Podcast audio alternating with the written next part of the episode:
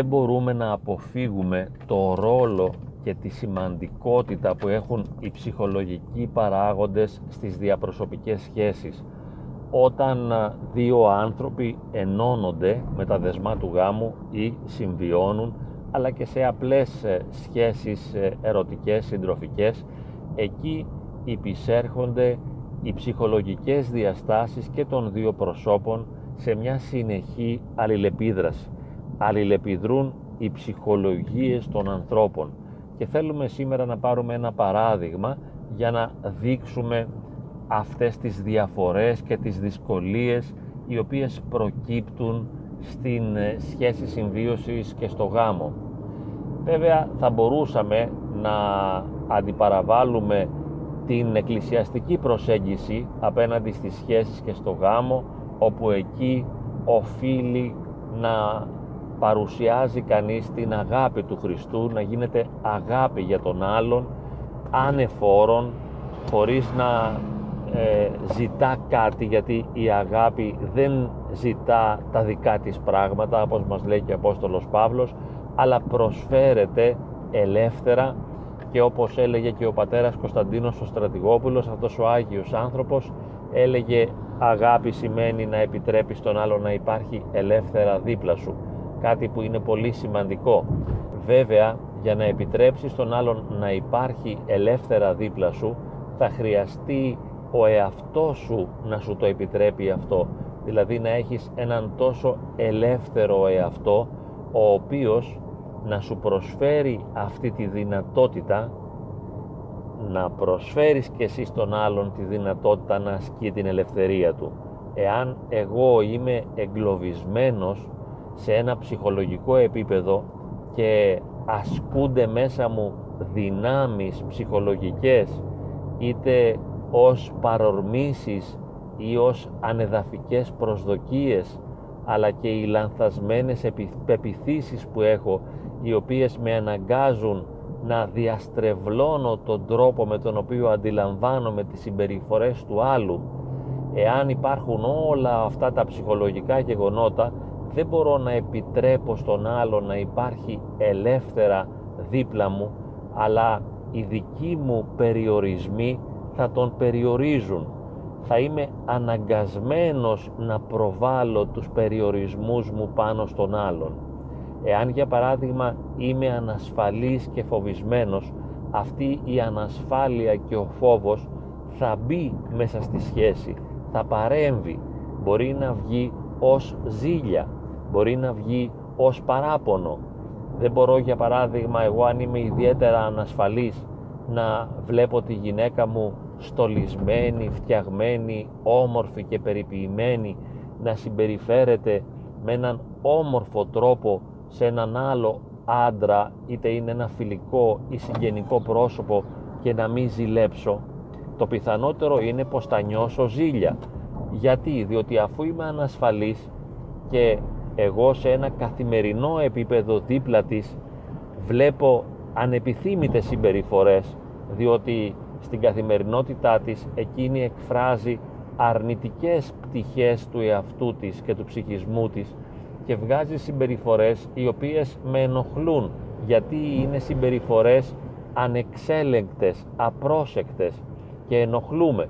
Δεν μπορώ μετά να την βλέπω σε έναν άλλο ξένο να συμπεριφέρεται με έναν καλύτερο τρόπο και να είναι ευγενική και να ζιάρα και χαριτωμένη ενώ σε μένα να έχει μούτρα και να είναι πεσμένη η διάθεσή της και να μου βγάζει επιθετικότητα εάν είμαι ανασφαλής οπωσδήποτε θα αισθανθώ ζήλια. Οπωσδήποτε μέσα μου θα βιώσω μια εσωτερική σύγκρουση και ένα μεγάλο παράπονο και θα αναζητήσω μια δικαιολογία, δηλαδή να μου δικαιολογήσει και να μου αιτιολογήσει τη συμπεριφορά της. Γιατί μου φέρες έτσι, γιατί μου το κάνεις αυτό; Ε, δεν με αγαπάς συμπερασματικά, δεν με νοιάζεσαι, αδιαφορείς για μένα. Θα κάνω αυτές τις ερμηνείες εφόσον θα έχω μέσα μου και τις εσωτερικευμένες πεπιθήσεις οι οποίες θα μου λένε ότι εάν με αγαπά θα πρέπει να μου φέρετε με σεβασμό, καλοσύνη και αγάπη. Εάν με αγαπά αυτό σημαίνει ότι θα είναι ψύχρεμη ήρεμη, νυφάλια και χαλαρή απέναντί μου και δεν θα εκτονώνει το άγχος και τις εντάσεις της επάνω μου. Αυτά είναι λανθασμένες όμως εσωτερικευμένες πεπιθήσεις. Η αλήθεια είναι ότι ακριβώς επειδή σε αγαπά, δηλαδή επειδή νιώθει πολύ κοντά σου, επειδή σε αισθάνεται σαν ένα κομμάτι του εαυτού της, τότε σε σένα θα βγάλει την ένταση, τα αρνητικά φορτία, τα άγχη που νιώθει, τους φόβους και τις δικές της ανασφάλειες. Και κατά συνέπεια θα είναι ενοχλητικές οι συμπεριφορές της και ανεξέλεγκτες διότι δεν θα προσέχει στην καθημερινότητα το πως φέρεται όπως το προσέχει σε μια σχέση με ένα πρόσωπο πιο μακρινό όπως είναι ένας ξαδελφός της, ένας φίλος της ή ένας δικός μου φίλος εκεί θα προσέξει τι θα πει. Θα παίξει ένα κοινωνικό ρόλο. Θα προσαρμόσει τη συμπεριφορά της σε αυτό που αναμένεται. Θα προσαρμόσει τη συμπεριφορά της στο προσδοκόμενο. Ενώ σε εμένα θα βγάλει αυτοματοποιημένες συμπεριφορές ανεξέλεγκτες, παρορμητικές. Και οπωσδήποτε εγώ αν είμαι ανασφαλής τότε θα ενοχλούμε αυτό το έφερα σε ένα μικρό παράδειγμα για να δούμε πώς μπορούν να παρουσιάζονται προβλήματα μέσα σε μια σχέση συμβίωσης τα οποία βέβαια και η ποιμαντική θεολογία δεν μπορεί να τα κατανοήσει και να τα ερημινεύσει σε βάθος. Και πολλές φορές δεν τα λαμβάνει υπόψη της διότι εάν πούμε σε έναν άλλον κοίταξε να αγαπάς τη γυναίκα σου να υπομένεις να υποχωρείς να της δείχνεις αγάπη να φανερώνεις την αγάπη του Θεού πως θα φανερώσω την αγάπη του Θεού αφού είμαι ανασφαλής και αγχωμένος αφού ταράζομαι και χάνω την ισορροπία μου και νιώθω έντονη εσωτερική δυσφορία από τους τρόπους με τους οποίους εκείνη μου συμπεριφέρεται.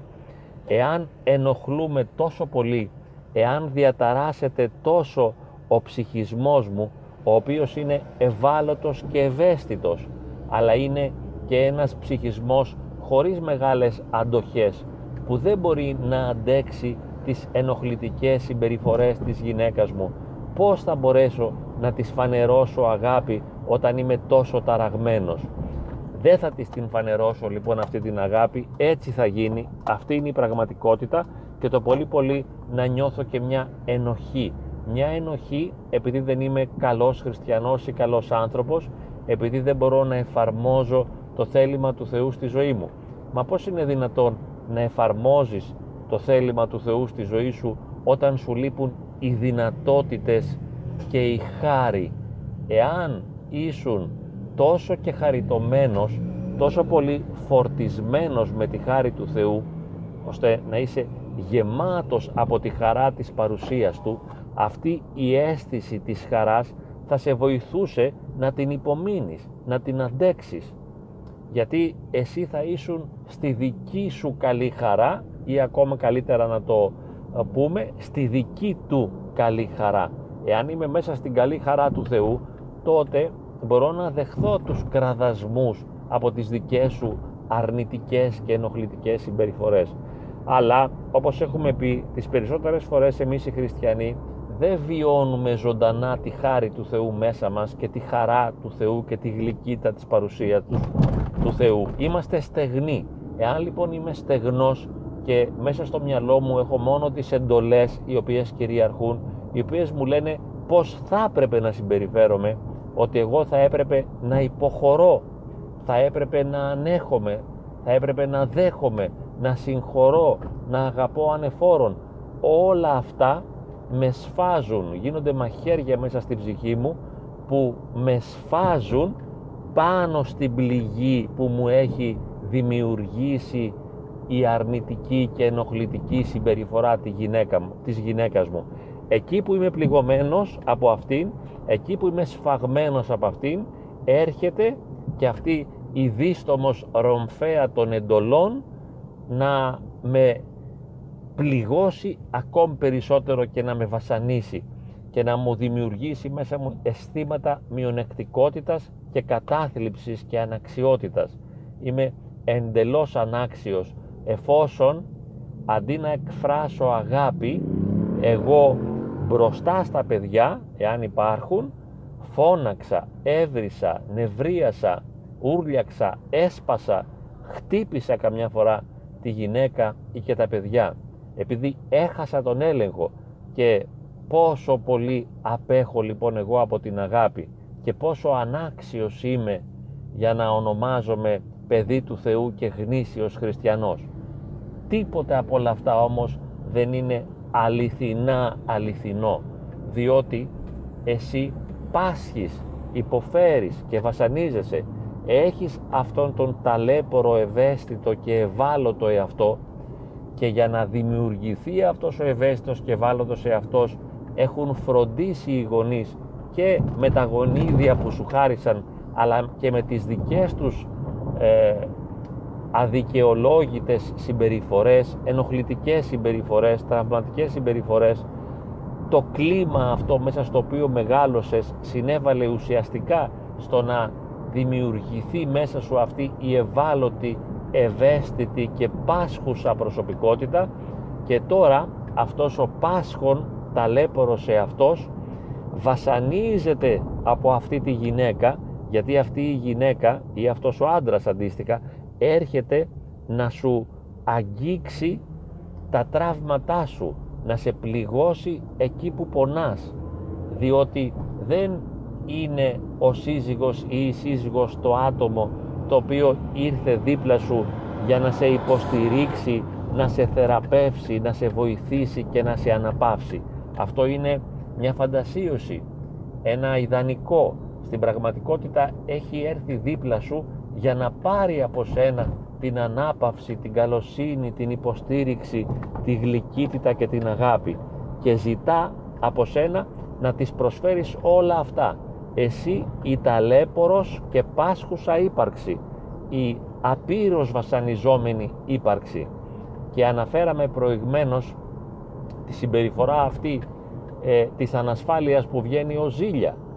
Μπορεί όμως ένας φοβισμένος, ανασφαλής, αγχώδης αυτός να έχει επίσης υπερβολικές απαιτήσεις από τον άλλον να έχει ανάγκη ώστε ο άλλος να συμπεριφέρεται με σωστό τρόπο. Να έχω ανάγκη δηλαδή και παράλληλα ανεδαφική προσδοκία αλλά και ανάγκη να μου φέρεται με ευγενικό τρόπο να μου μιλάει όμορφα να με σέβεται αλλήμωνος δεν πρόκειται να στα κάνει αυτά. Ξέχασέ τα. Δεν νομίζω ότι θα σου πέσει το λαχείο ώστε να σου προσφερθούν όλα αυτά. Έτσι λοιπόν θα βγάλει όλες αυτές τις αρνητικές συμπεριφορές ο σύντροφός σου ή σύντροφός σου και εσύ ο ταλέπορος με τι προσόντα ψυχολογικά και με ποιες δυνάμεις υπαρξιακές θα μπορέσεις να διαχειριστείς τις αρνητικές αυτές συμπεριφορές και μάλιστα με έναν άγιο τρόπο ώστε να μπορέσεις να φανερώσεις Χριστό δηλαδή να φανερώσεις την αγάπη να, να γίνεις αγάπη ώστε μετά και το σπίτι σου να γίνει ένας χώρος αγάπης ένας χώρος αρμονίας ένας χώρος ισορροπίας όπου εκεί θα κυριαρχεί η καλοσύνη, η πραότητα, η γλυκύτητα και η χαρά. Αλίμονό μας δεν συμβαίνουν αυτά είναι σπάνια δώρα σε λίγα σπίτια που κρατάνε για λίγο. Τις περισσότερες φορές ο εύτρωτος, ευάλωτος, ευαίσθητος εαυτός μας θα πληγώνεται κατ' επανάληψη από τη, τα σκληρά σημεία, τα εχμηρά σημεία του συντρόφου. Και πίσω από τα εχμηρά σημεία του συντρόφου τα οποία με τραυματίζουν κρύβονται τα δικά του τραύματα, οι δικές του πληγές, οι δικές του αδυναμίες. Και έτσι λοιπόν θα συνυπάρξουν δύο αδύναμα τραυματισμένα πλάσματα και θα ερεθίζει ο ένας τα τραύματα του άλλου. Θα πληγώνει ο ένας τις πληγές του άλλου. Θα αναστατώνει ο ένας τον άλλον πειράζοντάς τον εκεί που πονάει. Γιατί ο κάθε ένας από μας πονάει σε πολλά σημεία. Και όσο πιο ευάλωτος και ευαίσθητος είναι ως ιδιοσυγκρασία πιο πολλά σημεία ευαισθησίας έχει. Και όπως λέμε τα πολιώματα χερουβίμ είναι, είναι πολιώματα τα χερουβίμ δηλαδή σαν να έχουν πολλά σημεία δεκτικότητας του Θεού πολλά μάτια τα μάτια αυτά βλέπουν το Θεό και με πολλούς τρόπους κοινωνούν με το Θεό τα χερουβίμ εμείς είμαστε πολιώματα ως τετρωμένες υπάρξεις. Δεν έχουμε μάτια που βλέπουν το Θεό αλλά έχουμε μάτια που είναι τα ευαίσθητα σημεία μας τα οποία αν μας τα αγγίξεις είναι σαν να μας βάζεις το χέρι στο μάτι. Και είμαστε γεμάτοι με τραυματικά σημεία. Γεμάτοι με τραυματικά σημεία και δεν ξέρει τελικά και ο σύντροφος πώς να μας αγγίξει, πώς να μας πιάσει, πώς να μας πλησιάσει διότι παντού πονάμε. Και όταν πονάμε μπορεί να φωνάξουμε μπορεί να γκρινιάξουμε και να ουρλιάξουμε κάτι που είναι ανεπιθύμητο και ενοχλητικό μπορεί όμως και να απομακρυνθούμε και να θωρακιστούμε και να ξυνήσουμε και να είμαστε ξινοί και απόμακροι. Να είμαστε τραυματισμένοι, κλεισμένοι στον εαυτό μας και να έχουμε αποσυρθεί, να έχουμε μπει στη σπηλιά μας ή να έχουμε βυθιστεί στο πηγάδι μας. Και δεν θέλουμε να βγούμε από εκεί γιατί είμαστε πονεμένοι και χρειάζεται να αναμετρηθούμε με τον πόνο και να θεραπεύσουμε τα δικά μας τραύματα. Και καλούμαστε από την πραγματικότητα της σχέσης πότε να θεραπεύσουμε τα τραύματά μας και τις δικές μας πληγές που μας τις προκάλεσε ο άλλος έτσι το νιώθουμε; Χρειάζεται να θεραπεύσουμε τα δικά μας τραύματα και τις πληγές την ώρα που είναι απαραίτητο να φροντίσουμε τον άλλον και να θεραπεύσουμε τα τραύματα και τις πληγές του άλλου. Να λοιπόν το παράδοξο, να το απρόσιτο, να η μεγάλη δυσκολία του γάμου. Εγώ ο τραυματισμένος και πληγωμένος στα ευαίσθητά μου σημεία από τον άλλον θα χρειαστεί να υπερβώ τον εαυτό μου και να θεραπεύσω τα τραύματα του άλλου, τα τραυματικά σημεία του άλλου, εκεί που πονάει δηλαδή, να τον υποστηρίξω, να τον βοηθήσω, να τον αγκαλιάσω, να του δείξω ανεφόρον απεριόριστη αγάπη, να γίνω η χαρά του. Πώς να γίνω η χαρά του που είμαι η θλίψη του, διότι είμαι η κατάθλιψή μου.